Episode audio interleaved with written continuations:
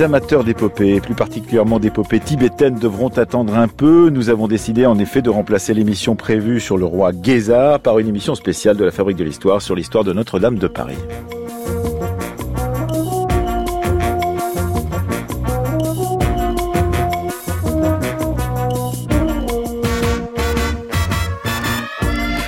Toute euh, cette heure, nous allons tenter, même si cela est sûrement difficile, de sortir de l'émotion et de la sidération qui nous ont touchés hier pour, par l'histoire et par l'histoire de l'art, comprendre quel était ce bâtiment Notre-Dame de Paris et quelles furent ses nombreuses vies jusqu'à ce matin. Nous le ferons en compagnie de Victor Massé de l'Épinay et d'Anaïs Quint de la Fabrique de l'Histoire grâce à des textes qui seront lus pour nous par Daniel Königsberg et avec les analyses de Claude Gauvard, elle est professeure émérite d'histoire médiévale à Paris 1 et de Jean-Michel Legnaud, il est historien de l'art, ancien directeur de l'école des Chartes et spécialiste de l'œuvre de Viollet-le-Duc.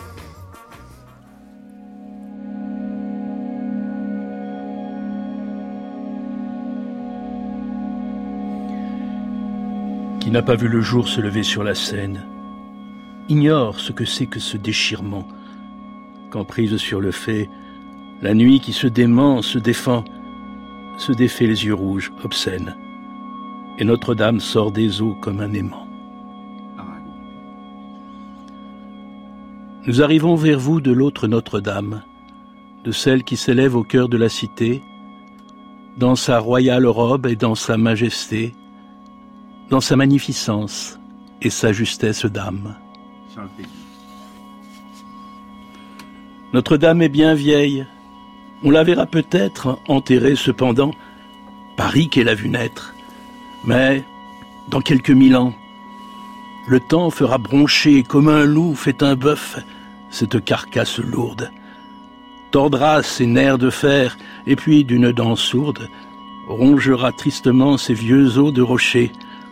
Bien des hommes, de tous les pays de la terre, viendront pour contempler cette ruine austère.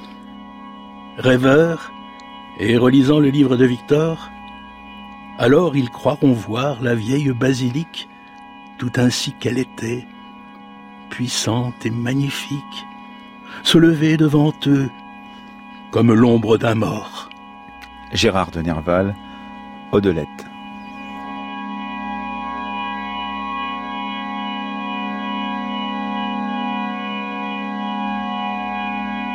Pour cette émission que nous ne voulions tous surtout pas funèbre, en l'occurrence, nous voulions commencer par euh, cette parole poétique qui s'est emparée, cette parole poétique qui s'est emparée justement de cette figure familière aux Parisiens, aux Français et au monde entier, à savoir la figure de Notre-Dame de Paris. Nous sommes avec Victor Massé de l'Épinay, bonjour. Bonjour Emmanuel. Anaïs Quint, bonjour. Bonjour, Un peu exceptionnellement, nous sommes nombreux autour de cette table. Donc Daniel Königsberg qui va lire les textes avec nous.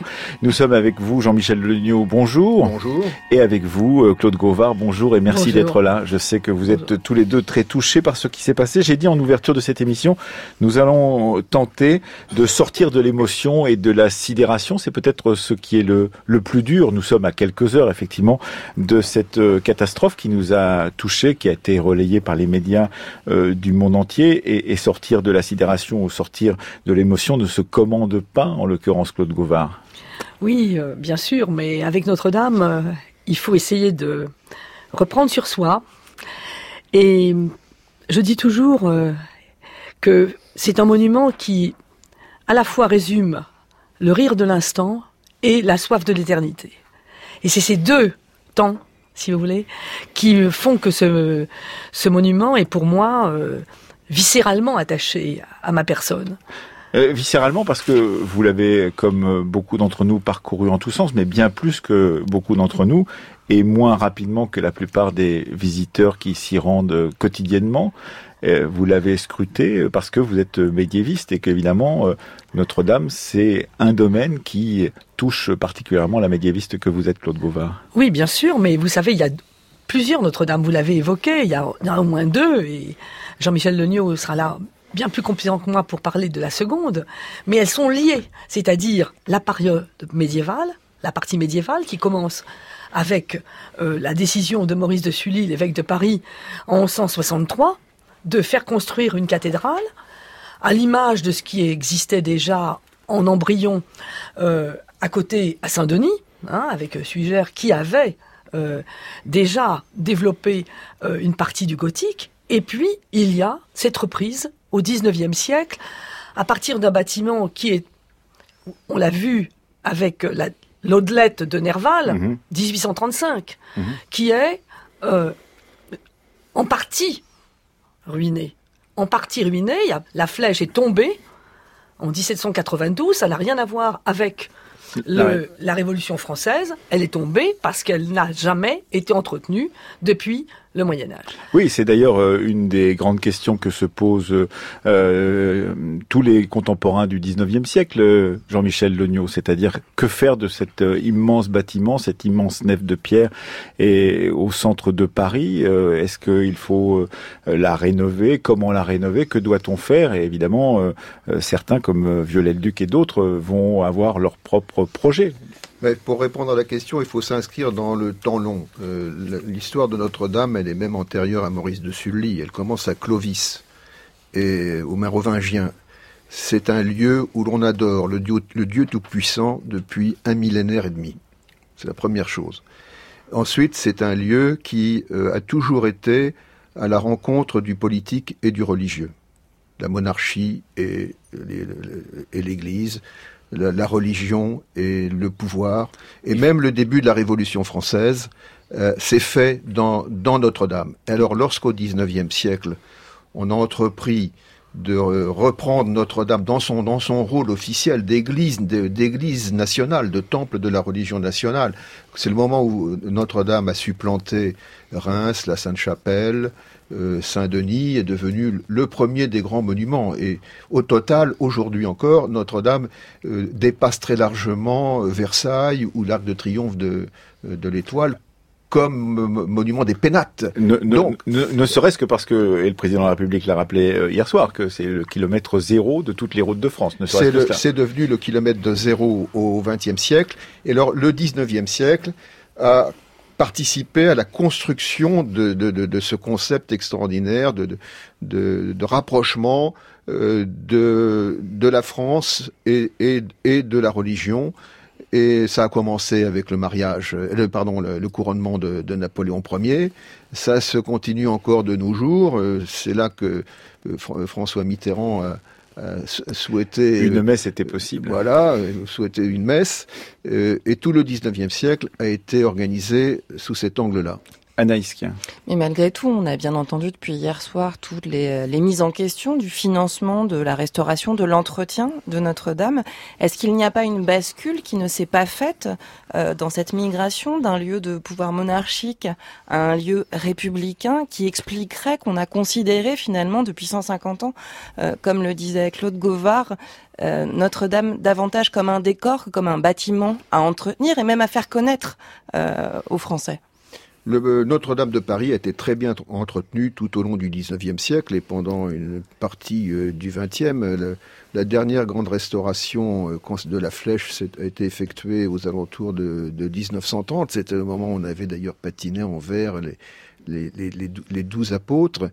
Mais je pense que le, Donc c'est depuis 1930 la qu'on n'y a pas fait grand-chose. Oui, le- ça, ça remonte le- ça- au dernier grand moment de, de, de, de, de la puissance économique du pays, la, la crise de 29, 30. À ce moment-là, la chute des capacités financières euh, s'accélère. Et quand on circule dans Notre-Dame, non seulement dans les parties ouvertes au public, mais dans les autres, on voit bien que, enfin, on n'est pas dans une ca- dans une cathédrale suisse.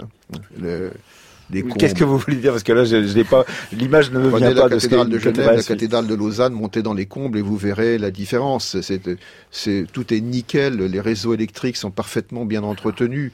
Euh, ce n'est pas le problème de savoir. euh, en France, on s'est affronté à la question de savoir ce que devait faire l'affectataire, ce que devait faire l'État. Ce sont des querelles dérisoires, on le voit bien aujourd'hui. Moi, je pense que cette, la situation que nous connaissons aujourd'hui euh, est l'expression d'une, responsabilité collective. Personne n'a, n'a véritablement joué son rôle et l'État n'a pas fait ce qu'il fallait non plus. Mais euh, vous dites, euh, Claude Gauvard, que c'est une cathédrale qui est à la fois euh, trop aimée et mal aimée. Oui, c'est exactement comme ça que je résumerais d'ailleurs euh, la situation, c'est-à-dire qu'elle est trop aimée en ce sens qu'elle est visitée euh, par des millions de, de spectateurs. Euh, les queues sont interminables. Enfin, vous le savez, en allant sur le parvis mhm. l'été, c'est c'est assez spectaculaire. Et en fait, il n'y a rien qui en ressort. C'est-à-dire que je dirais rien. Je suis évidemment un petit peu trop radical, mais il n'y a pas d'aide financière, il n'y a pas d'aide au patrimoine, vous voyez, hein, en dehors de quelques troncs qui sont indiqués, euh, voilà, à votre bon cœur. Et puis, il n'y a pas non plus cette euh, entrée dans la cathédrale, au sens intellectuel du terme. Mhm. C'est-à-dire guider, montrer ce qui est, par exemple, médiéval, euh, ah, il, y a tout même des guides, il y a tout de même des guides, mais très peu, très peu, très peu de guides, très peu de guides. il y a très peu de, de textes. Très peu de, très peu de textes, très peu de à l'intérieur. Il y a de très très bons guides en tout cas. Oui, bien sûr. L'association Casa. Bien sûr, il y a euh, d'excellents livres. Le problème n'est pas là, mais c'est que quand les visiteurs sont là, ils ne sont pas guidés. Et il m'est arrivé bien des fois de m'arrêter en passant et voyant des touristes un petit peu plus avertis, de les arrêter et de leur dire regardez, vous sortez là du portail de la Vierge. Autre mot, qu'est-ce que vous avez? Une scène extraordinaire, qui est le péché originel? Ça, c'est médiéval. Vous voyez?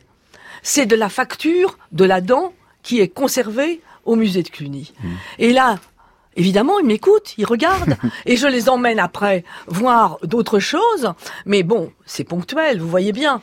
ah, c'est sûr qu'avec les centaines de milliers de personnes qui visitent Notre-Dame, vous ne pouvez pas faire le travail toute seule. Non, mais c'est pour vous montrer qu'à quel point, si vous voulez, il me semble qu'il y aurait, il y avait un travail à faire. Je dis, il y aura et il y aura un travail à faire pour que ce monument qui est dans le cœur des Français et du monde entier soit mieux connu Victor Massé d'Épinay. Jean-Michel Legnaud, je ne vais pas vous demander de nous faire une visite virtuelle de ce de ces trésors de Notre-Dame, mais tout de même, puisque aujourd'hui on ne sait pas bien ce qui a été touché, ce qui a été détruit à l'intérieur de Notre-Dame, mais on a commencé en 1835 quand cette cathédrale était en mauvais état. Tout de même, au long des siècles, depuis le XIIe siècle, il y a eu une accumulation de trésors, de chefs-d'œuvre. On pense évidemment au maître-autel euh, qui date du, 17, du, 17, du XVIIIe siècle, mais aussi à tous les tableaux, tous les mets, le trésor aussi de la, de la sacristie avec la couronne d'épines. Est-ce que vous pouvez nous dire un peu... Euh, la couronne d'épines semble avoir été sauvée. Hein. semble avoir été sauvée. Oui, elle, elle, a été sauvée. Mais enfin, tous ces trésors, euh, toute cette accumulation de chefs-d'œuvre qui, qui existent ou qui existaient dans Notre-Dame nous, avons, un certain nombre euh, euh, de, mètres carrés de vitraux médiévaux euh, dans les rosaces en particulier. Nous avons, enfin, où nous avions la, clôture, la clôture du cœur, le, le, vœu de Louis XIII qui est constitué de. Alors le vœu de Louis XIII, il faut préciser à nos auditeurs qu'ils ne le connaissent pas forcément. J'allais le dire, qui est constitué de, de, de, de d'une pietà et d'une représentation de Louis XIII et une autre de Louis XIV, avec l'autel qui a été euh, conçu sur les instructions de Louis XIV pour respecter les, ordres de son père. Euh, il, y avait euh, auparavant des, tapisseries qui ont été vendues par le chapitre à, la cathédrale de Strasbourg et qui s'y trouvent depuis que l'archevêque, le cardinal de Rouen les avait achetées. il y a tout un ensemble de vitraux, de tombeaux, je pense, euh, au, monument de, du cardinal de Bellois, qui était le, le, premier à restaurer le, culte euh, euh, sous l'empire du sous l'empire du Concordat. Vous avez tous les travaux qui ont été conduits au XIXe siècle, les peintures murales qui étaient pas en très bon état, il faut bien le dire, dans les chapelles, dans les chapelles absidiales. Le grand orgue était, considéré comme l'un des instruments majeurs au, au, monde, comme le reste d'ailleurs de tout ce qui se trouvait à la cathédrale. Vous avez tous les un certain nombre de tableaux qui étaient le reliquat des, des mets que justement Monseigneur de Bellois avait réussi à faire revenir euh, dans Notre-Dame. Vous avez un ensemble de, chefs-d'œuvre euh, considérables. Et ces chefs-d'œuvre, donc, euh, on attendra de savoir ce qu'il en est de leur survie, survie jusqu'à plus tard, et en particulier pour pouvoir savoir s'ils ont besoin d'être restaurés ou s'ils ne peuvent pas l'être. En l'occurrence, l'incendie est passé par là.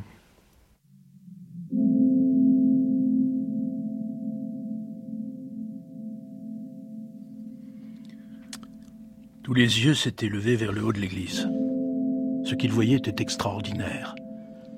sur le sommet de la galerie la plus élevée, plus haut que la rosace centrale, il y avait une grande flamme qui montait entre les deux clochers avec des tourbillons d'étincelles, une grande flamme désordonnée et furieuse dont le vent emportait par moments un lambeau dans la fumée.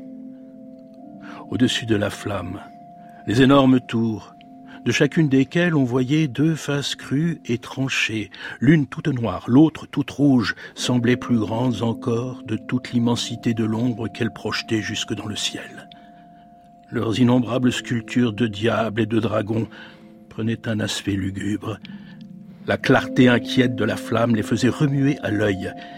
Il y avait des guivres qui avaient l'air de rire, des gargouilles qu'on croyait entendre japper, des salamandres qui soufflaient dans le feu, des tarasques qui éternuaient dans la fumée.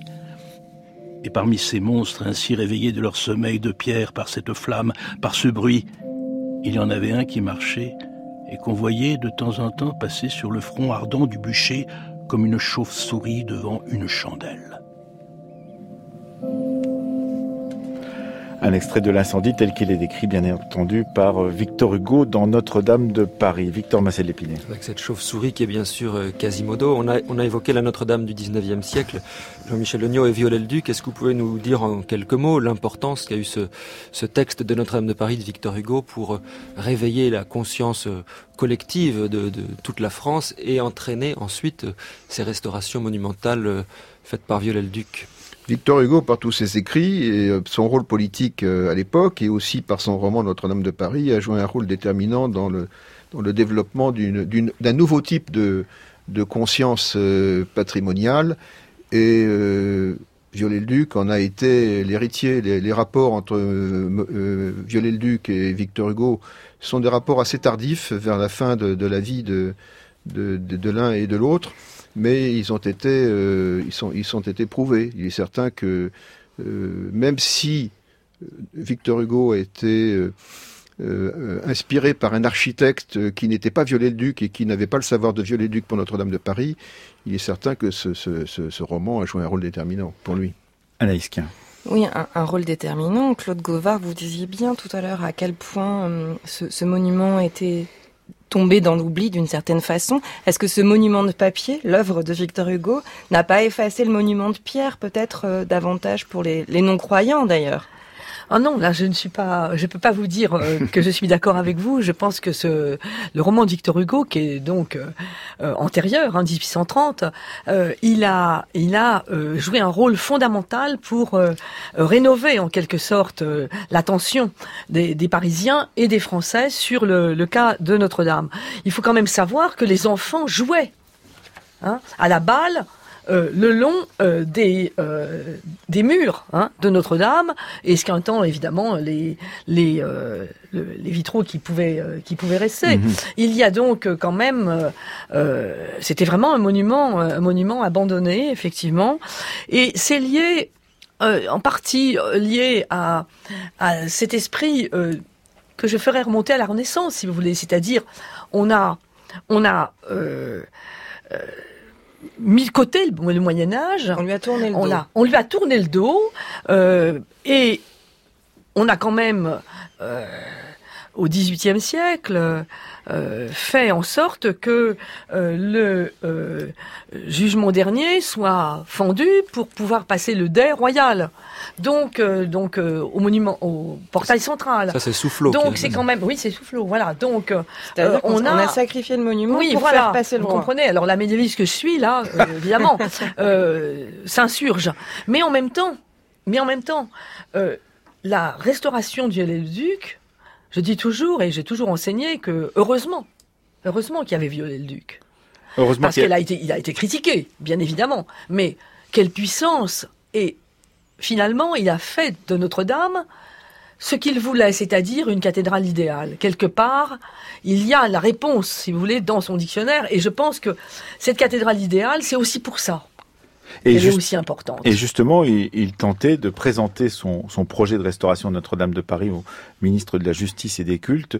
C'était donc Lassu et Viollet-le-Duc qu'il présentait en 1843, une lecture de euh, Daniel Königsberg.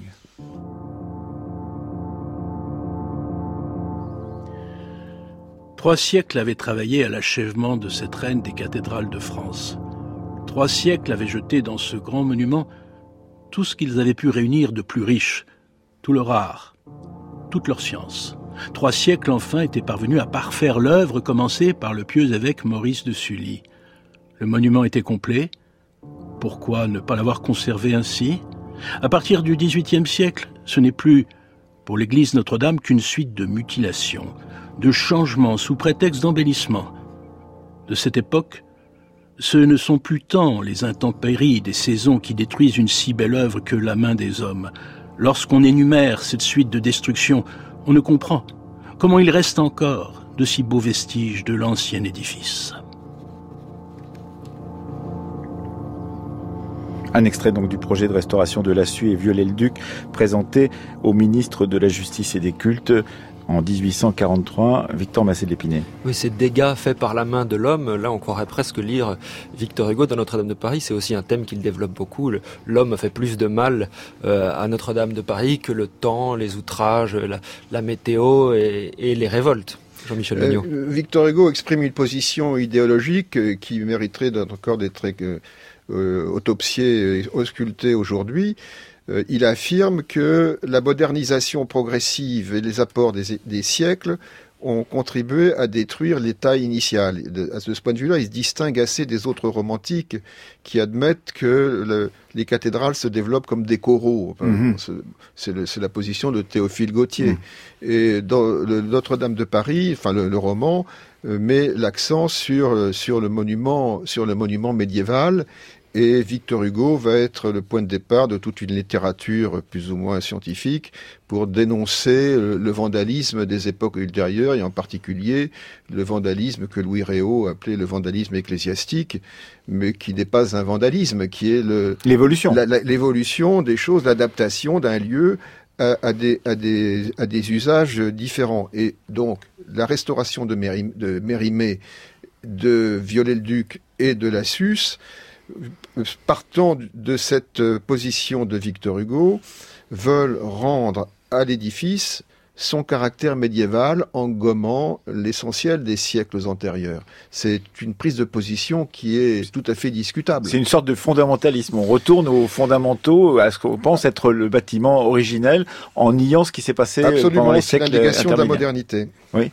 Anaïs Oui, peut-être Claude Govard, cette restitution médiévale du 19e siècle, euh, peut-être qu'on peut, que vous pouvez nous aider aussi à, séparer peut-être ces couches temporelles euh, qui constituaient le, monument qui a été incendié. Oui, moi, je suis assez favorable au fait qu'un monument évolue. Le problème n'est pas là. Euh, le monument évolue. Je dis simplement que là, quand même, quand on taille dans le tympan du jugement dernier, c'est quand même peut-être un petit peu aller trop loin. 1771. Mais l'intérieur, l'intérieur de l'Église, le vœu de Louis XIII, c'est magnifique. C'est magnifique. Alors par conséquent, euh, non, je, je ne suis pas du tout une médiéviste euh, racornie euh, sur mes bases, je ne le pense pas. Mais il faut quand même essayer de voir qu'il y a des couches, hein, effectivement. Il y a des couches successives, et ce qui relie le tout, c'est cette perspective de Viollet-le-Duc de faire cette cathédrale idéale. Je reviens là-dessus parce que ça correspond quand même à l'esprit médiéval de Notre-Dame. Euh, Bon, qu'est-ce que c'est Notre-Dame? Qu'est-ce que c'est? Ah Notre-Dame de Paris. Qu'est-ce que c'est? C'est un monument qui est érigé avec une, un but qui est de développer la rédemption de l'homme. Alors, on peut être croyant ou pas croyant. Là, le problème n'est pas là. Le problème, c'est que on voit à travers ce monument, dans l'iconographie et aussi par certains côtés dans la façon dont elle est située, euh, et puis euh, la construction elle-même, cette idée que l'homme est toujours, peut toujours être sauvé de lui-même. L'un des grands thèmes iconographiques, c'est le miracle de Théophile. Le miracle de Théophile, qu'est-ce que c'est? C'est cet, homme du VIe siècle qui, euh, officier, qui a donné son âme au diable parce qu'il n'a pas eu le poste qu'il voulait la Vierge le sauve. Jusqu'au bout. On peut être sauvé parce que, pourquoi il est sauvé? Parce qu'il revient sur son péché, sur ce qu'il a fait de mal, et il demande l'intercession de la Vierge. La Vierge intercessrice c'est le thème fondamental de Notre-Dame. Et pour moi, c'est un espoir d'humanité.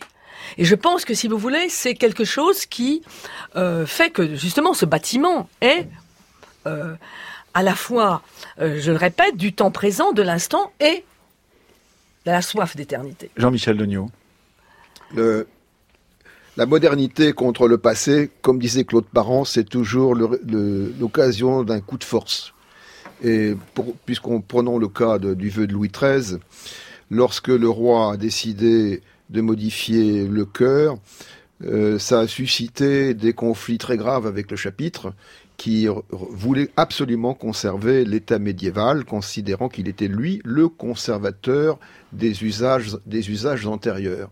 Et il y a eu euh, une sorte de moyen terme, puisqu'il était admis que l'autel resterait dans le fond du cœur, alors que le projet initial prévoyait de le mettre à la croisée du transept. Et en permanence, l'adaptation d'un édifice ancien à des usages nouveaux euh, implique ce genre. Ce Mais justement, qu'est-ce que cela changeait de, changer d'avis sur la position de l'autel Eh bien, c'est parce que dans le, une cathédrale dans le système médiéval, enfin, dans, et dans le jusqu'à jusqu'à la Révolution en France, euh, dans d'autres pays, ça continue d'être ainsi. Une cathédrale n'est pas une paroisse. C'est un lieu qui est affecté exclusivement à, la liturgie capitulaire. Et par conséquent, euh, il n'y a pas lieu d'installer un hôtel face au peuple, puisqu'il n'y a pas de peuple en principe.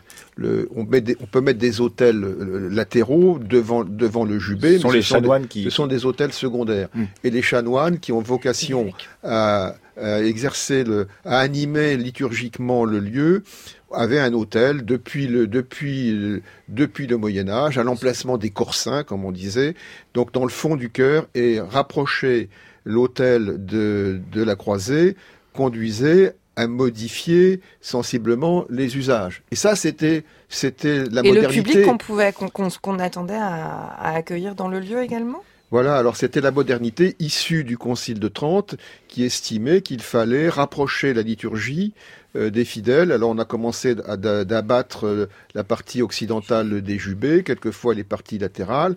On a installé, on a installé des autels de plus en plus près de, de plus en plus près de la nef, et ça a modifié évidemment euh, les, la façon dont les chanoines euh, euh, animaient euh, les lieux. Ça a modifié. Bon, alors, avec le Concordat, en France, les cathédrales ont été affectées à une vie paroissiale en plus de la vie capitulaire. Ils ont, elles ont eu double fonction. Mais vous allez en Espagne aujourd'hui, vous avez dans les, années 70-80, les, chanoines étaient dans leur, dans leur stalle, enfermés dans leur jubé, et euh, il n'y avait que les touristes et quelques âmes pieuses qui circulaient dans la cathédrale.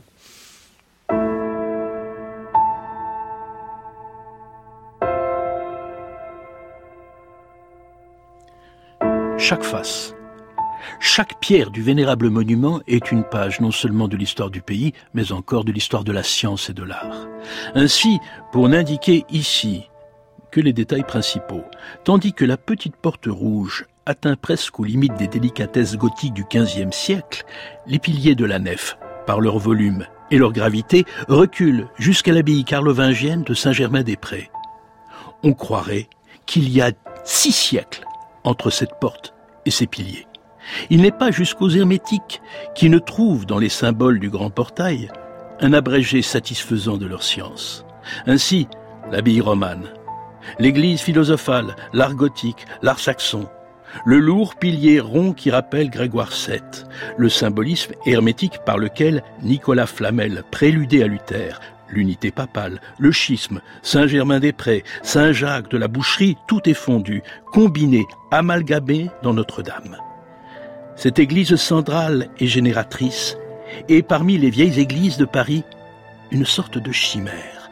Elle a la tête de l'une, les membres de celle-là, la croupe de l'autre quelque chose de toute. Vous nous tirez les larmes, cher Daniel Königsberg, avec ce texte de Victor Hugo, donc tiré évidemment de Notre-Dame de Paris, choisi par vous, Victor Massé d'Épinay. Oui, euh, et on a choisi ce texte bien sûr parce que Victor Hugo avait une lecture, on a pu dire, fondamentaliste euh, du Moyen Âge. Il reconnaît là, en tout cas, le caractère euh, complètement composite de cette cathédrale et il admire ces, ces influences diverses et aussi ces lectures qu'on peut faire diverses parce que c'est aussi une histoire d'interprétation, Claude Govard. Oui, vous savez, euh, je répète toujours, euh, après d'ailleurs ma petite fille, à Notre-Dame, les pierres parlent. Et c'est exactement ce que, ce que fait Victor Hugo. Il les fait parler, il les, il les fait parler et euh, elles, elles sont effectivement parlantes. Elles sont parlantes, alors pas comme il l'a dit peut-être, mais on a euh, des, euh, des, reconstitutions, bien sûr, de statues de, de l'époque de Viollet-le-Duc, avec les trumeaux qui sont médiévaux. Et c'est ça qu'il faut regarder, c'est cette espèce de mélange qui fait que parfois, d'ailleurs, peut-être la reconstitution ne correspond pas exactement au thème euh, qui est sur le trumeau, mais ça, c'est. Est-ce que c'est grave? Non. C'est le passé. C'est la, vie, c'est la vie qui passe. Voilà, c'est la vie qui passe, c'est le passé de cette cathédrale qui euh, euh, mélange les choses. Et bon, on n'a pas encore parlé des gargouilles, des chimères, de la strige, etc. Mais euh, c'est quand même, c'est indispensable à Notre-Dame. C'est indispensable parce que euh, ça a fait partie, si vous voulez, du bestiaire fantastique du 19e siècle et je dirais des manuscrits médiévaux dans les marges. Oui. Ce mélange, justement, de rire et d'éternité, puisque ces, ces marges des manuscrits, c'était aussi bien des marges de textes religieux que de textes profanes et beaucoup de textes religieux. Mais alors justement, Claude Gauvard, on, a, beaucoup parlé jusqu'à présent de, la dimension architecturale, de l'histoire de, cet édifice, euh, du message euh, religieux euh, que l'on pouvait tirer vers quelque chose d'universel aujourd'hui. Mais euh, Notre-Dame, c'est aussi une école, c'est aussi un lieu de savoir au Moyen Âge. Oui, alors tout cela, il faut bien, bien voir la perspective initiale. La perspective initiale, elle n'est pas tant de d'enseigner au peuple, contrairement à ce qu'on raconte partout, mais elle est d'enseigner aux clercs. Il y a une école cathédrale, mhm. il y a des clercs qu'il faut former, mhm. et la pierre sert à les former. D'où, si vous voulez, euh, les saisons, les signes du zodiaque, euh, les, euh, les vertus, etc. Les vices et les vertus. Et puis, et puis, une leçon dans la pierre. Une leçon dans la pierre. Si vous regardez, alors, ce qui est une partie des plus anciennes des sculptures, qui est sur le portail Sainte-Anne, vous avez la vie de la Vierge. La vie de la Vierge, allez la chercher dans la Bible. Eh bien non. Il n'y a pas beaucoup de, il a pas beaucoup de description de la vie de la Vierge. Elle est dans la pierre, dans les évangiles apocryphes, dans des textes qui circulent, et il faut la montrer, si vous voulez, ce qu'est effectivement la vie de la Vierge. Ça n'est pas destiné au public. Et c'est ça la grande différence avec le 19e siècle. Au 19e siècle, il y a un exemple que j'aime beaucoup qui est le, Adam et Ève. Mhm. Où les statues étaient-elles placées à l'époque médiévale? Elles étaient placées à l'entrée du transept sud, qui est celui de l'évêque. C'est-à-dire que seul l'évêque pratiquement pouvait les voir. Viollet-le-Duc place Adam et Ève au fronton de la cathédrale, à l'extérieur, pour que l'église s'ouvre sur le peuple.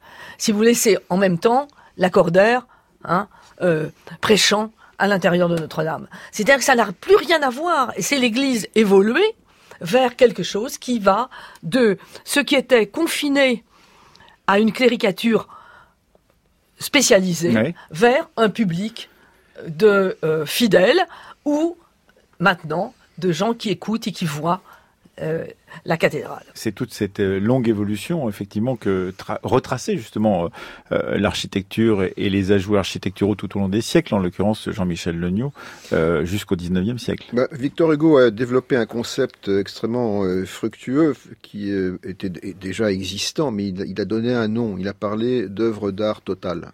Mm. Alors, on s'emploie à parler de Gesamtkunstwerk parce qu'on se croit obligé de parler allemand de temps en temps pour faire plus sérieux.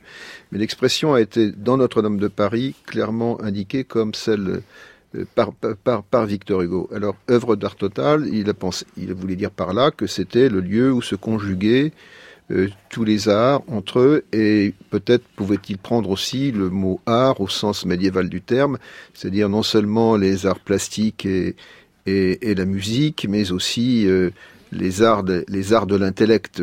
C'est pour ça d'ailleurs que il a dit ceci tuera cela, c'est-à-dire que cette conception euh, religieuse du, euh, du savoir dans sa globalité devait être céder, le pas à une laïcisation via le livre. C'est ce qu'il entend. Il a développé une conception de la Renaissance qui a été aussi celle de, Michelet, de Lucien Fèvre, qui est venu en, conflit dialectique avec, le Moyen Âge, mais qui n'était pas nécessairement fondé. Hein. Victor Massé d'Épinay. Oui, il y a un des symboles de, de, de la restauration du Viollet-le-Duc qui est aussi une des images les plus, euh, les plus fortes et les plus symboliques de l'incendie d'hier. C'est bien sûr euh, la flèche de Notre-Dame que Viollet-le-Duc avait donc reconstruite. Elle, elle existait depuis euh, le, le 13e, depuis le 13e siècle. Elle avait été détruite au 18e. Oui, Je voudrais vous entendre un tout petit peu sur cette flèche, nous dire ce qu'elle ce qu'elle était, ce qu'elle représentait. C'est déterminant. L'architecture, elle est faite d'exploitation de, d'archétypes préexistants, mmh. la la cabane, et puis bien naturellement, il y a la tour de Babel. La tour de Babel biblique, c'est la tour de Babel qui attire la malédiction divine. L'humanité se divise et la tour ne sera jamais construite. C'était un, projet démurgique d'arriver à la hauteur de Dieu. La, flèche, à la croisée du transept, c'est une autre tour de Babel. Mais c'est une tour de Babel qui va en communion avec Dieu à sa rencontre. C'est donc un, symbole déjà extraordinaire, ce, ce, ce, type de ce type de choses. C'est aussi euh, l'occasion de développer un savoir technique absolument prodigieux. Et au XIXe siècle, la flèche de Notre-Dame a été conçue par euh, une entreprise qui était l'entreprise Bellu, euh, dans lequel travaillaient des compagnons charpentiers, euh, avec tout le, tout le rituel par derrière du secret compagnonique. Et ils ont travaillé, ils ont fait la flèche de la Sainte-Chapelle, ils, ont également fait la flèche de, de la cathédrale d'Orléans, ils avaient travaillé à Saint-Denis, ils vont travailler ensuite à Saint-Jacques-de-la-Boucherie. Et c'est eux qui ont refait cette flèche, cette, ce, ce, modèle de charpente euh, à la manière du Moyen Âge. Il faut aussi penser que euh, dans cette optique euh, du, du, savoir compagnonique, le, la, la, charpente, c'est l'art intellectuel par excellence, hein. peut-être plus encore que la stéréotomie. Mm. Et c'est l'expression même de de l'intelligence. C'est pour ça que la cabane s'oppose à la grotte. La grotte, c'est euh, un archétype euh, euh, naturel, chtonien, biologique même, parce que c'est aussi le ventre, le ventre féminin, c'est l'utérus, tandis que la, la cabane, c'est une construction humaine, humaine et rationnelle. Et donc, euh, effectivement, cela rentre dans cette longue histoire du compagnonnage autour euh, de Notre-Dame euh, de Paris. Vous avez évoqué tout à l'heure, Jean-Michel Legnaud, le nom de Jules Michelet. Voilà ce qu'on retrouve dans le journal de Michelet à la date de 1844. Il est disons, un peu gêné par cette cathédrale et par cette Notre-Dame. Il n'aime pas beaucoup le Moyen Âge, on le sait. Voici ce qu'il écrit. 12. Vendredi. Pluie. Attendu dans Notre-Dame, puis rencontré sur le pont. Notre-Dame. Si nous étions les mortels ennemis de l'Église, voici ce que nous ferions. D'abord, nous la compromettrions, la mêlerions à la polémique, mettant l'injure dans la chair, l'injure sur les portes, l'injure dans les pastorales. Ensuite, comme cette vénérable Église pourrait toucher les cœurs par l'Antiquité, comme du moins aux heures de solitude, elle aurait puissance, sinon par les hommes, au moins par les hommes de pierre noircis par le temps, par la mousse des vieux âges, par l'injure des temps, par les mutilations et même l'outrage des révolutions. Si nous étions ses ennemis, nous effacerions tout cela, nous blanchirions cette église, nous ferions disparaître et la mousse et les ruines, nous y mêlerions des statues de tous les temps, nous en ferions un musée. Comment voulez-vous qu'une église résiste à cette conjuration du prêtre et du maçon pour l'exterminer? Voilà ce que nous ferions si nous étions ses ennemis.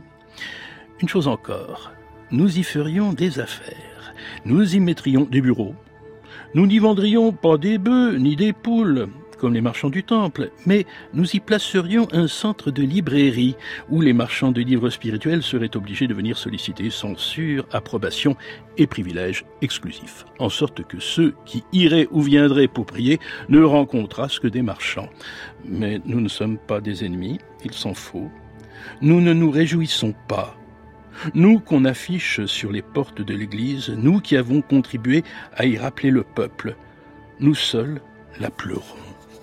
Eh bien oui, ce lieu est propre au recueillement de la pensée et tout à fait à l'abri des séductions extérieures. Bien loin d'imposer notre parole, nous nous engageons à l'examiner, à la contrôler. Mais enfin, puisqu'on ne dit rien, puisque les prédicateurs les plus populaires ne fournissent rien comme aliment de l'esprit. Il faut bien que vous et moi, nous cherchions dans cet asile du libre examen quelques lueurs de la vérité. On l'aime bien, Michelet, tout de même quand il écrit cela sur euh, Notre-Dame, parce que euh, ce texte-là du journal, évidemment, euh, diffère un peu de ce qu'il écrivait dans son Histoire de France, à propos justement de ces cathédrales, qui étaient le lieu des rois, le lieu de tous les rois de France. C'est comme ça qu'il le décrivait dans l'Histoire de France, et il la décrivait Notre-Dame de Paris. Mais là, il l'a décrit de façon plus intime, pourrait-on dire, Claude Gauvard. C'est pour, le, pour le, celui qui serait presque un libre penseur, en tous les cas, pense qu'on peut avoir le libre examen et la libre pensée dans un tel lieu Oui, mais je pense que moi je comprends très bien. C'est c'est un lieu de j'allais dire de recueillement intellectuel, oui, bien sûr.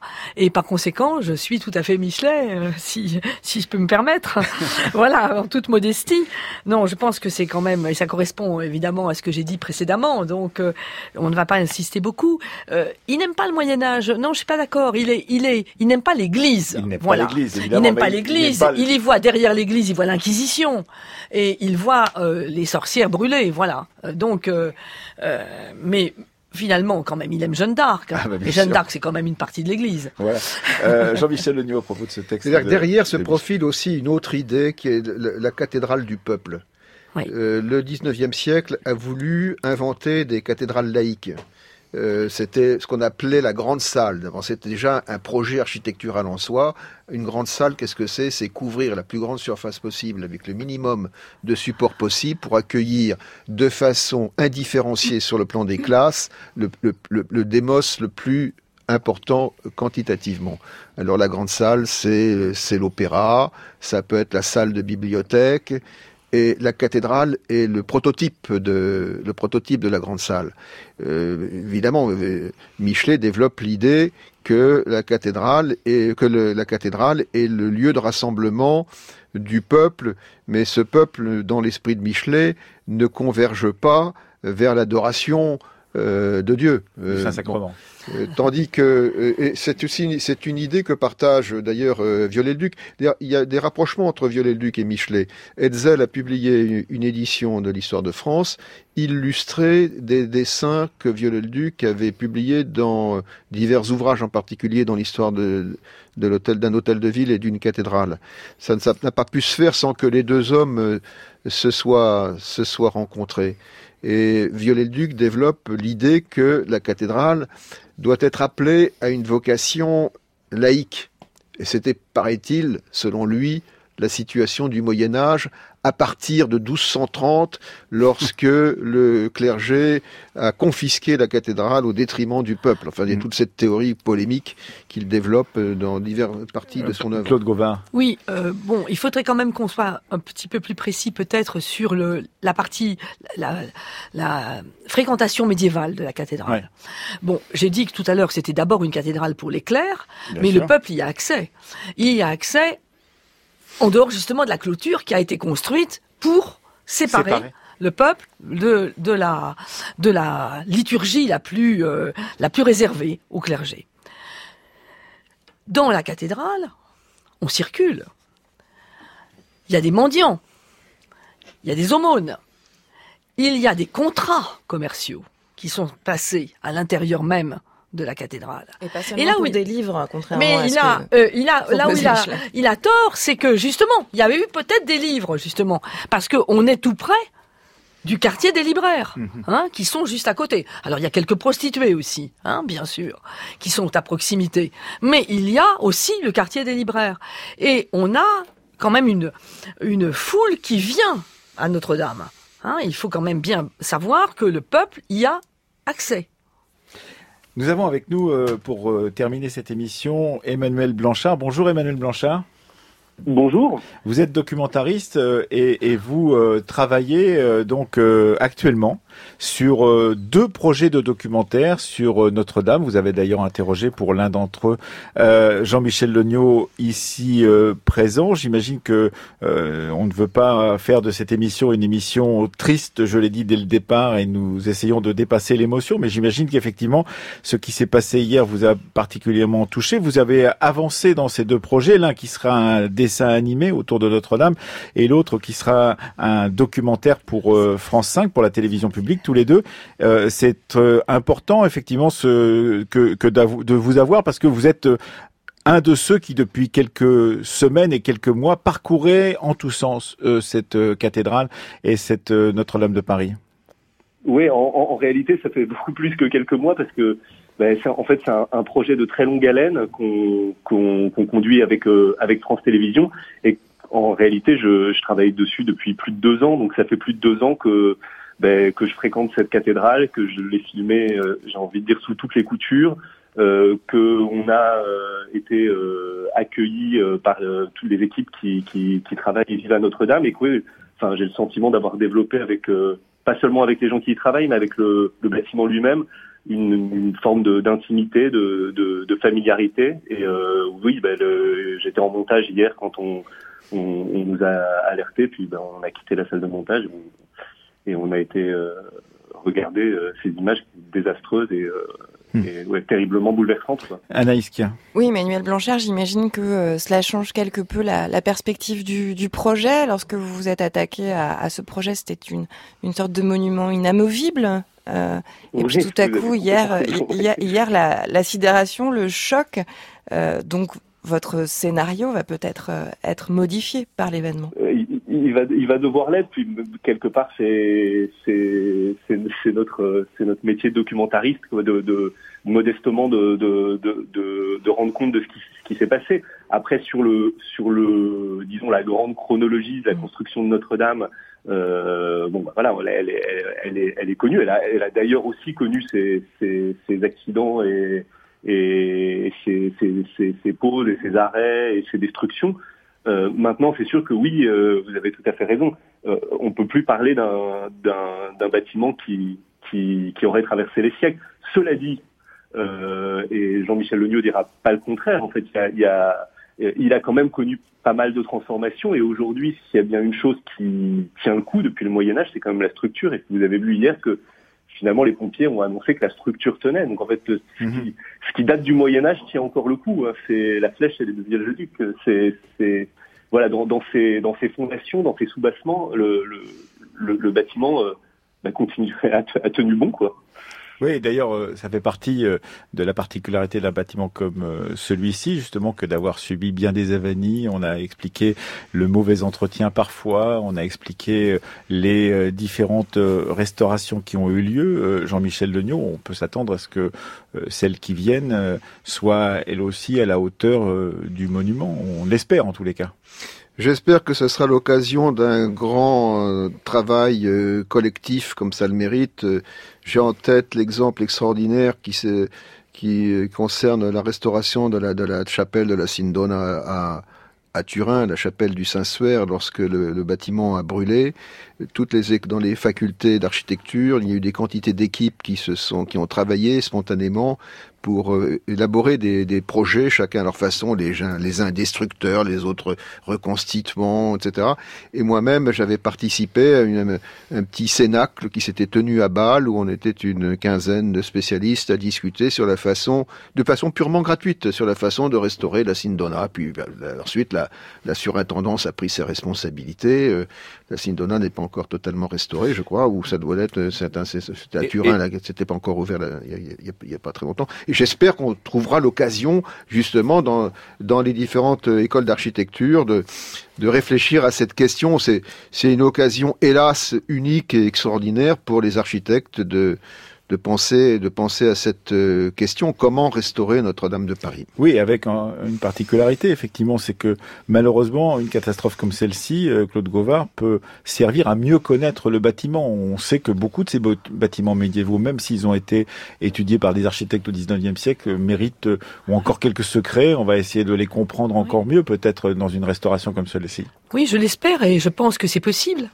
Je pense que c'est possible. On a le savoir-faire mondial Hein euh, le Christ euh, Sauveur à Moscou, quatre ans hein, la construction. Bon, alors on peut on, peut aimer ou ne pas aimer, le problème n'est pas là. Mais quatre ans, c'est rien. Mais c'est peut-être plus hein facile de construire que de que de oui, c'est possible, c'est possible. Mais je veux dire par là que quand j'entendais ce matin 30 ans euh, pour reconstruire, oui, enfin bon, on verra. Hein, je pense qu'il y a des moyens peut-être plus euh, plus rapides. Et en tout cas, euh, un appui euh, un appui intellectuel. je pense qu'il faut qu'une coordination, bien évidemment, de tous les de tous les grands spécialistes, à la fois alors pour les arts pris dans tous les sens du terme, hein, comme disait tout à l'heure Jean-Michel Legnaud, les arts pris dans tous les sens du terme, de la technique, des arts mécaniques jusqu'à aux arts libéraux. libéraux. aux arts libéraux. Exactement. Victor Vassé de l'Épinay. Donc les discussions vont avoir lieu il va sans doute y avoir des débats féroces, mais tout compte fait, ils sont, euh, ce débat est souhaitable, Jean-Michel Legnaud.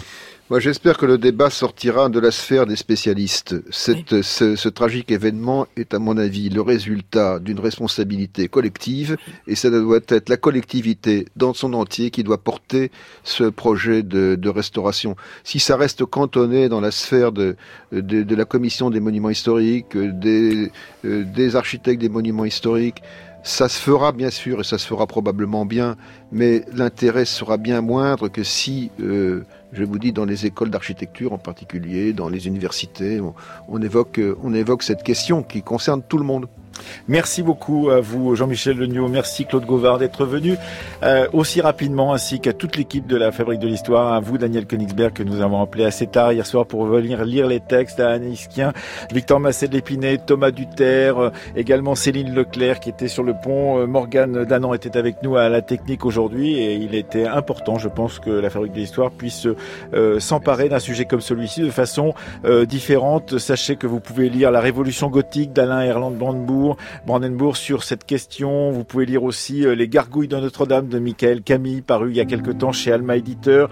Jules Michelet, son journal vient d'être euh, réédité par Perrine Simon Naoum, c'est en folio classique. Et puis, euh, à propos d'une autre cathédrale incendiée, je vous conseille évidemment la lecture de Thomas Gedgens, la cathédrale incendiée, mais c'était celle de Reims en septembre 1914 dans de toutes autres conditions.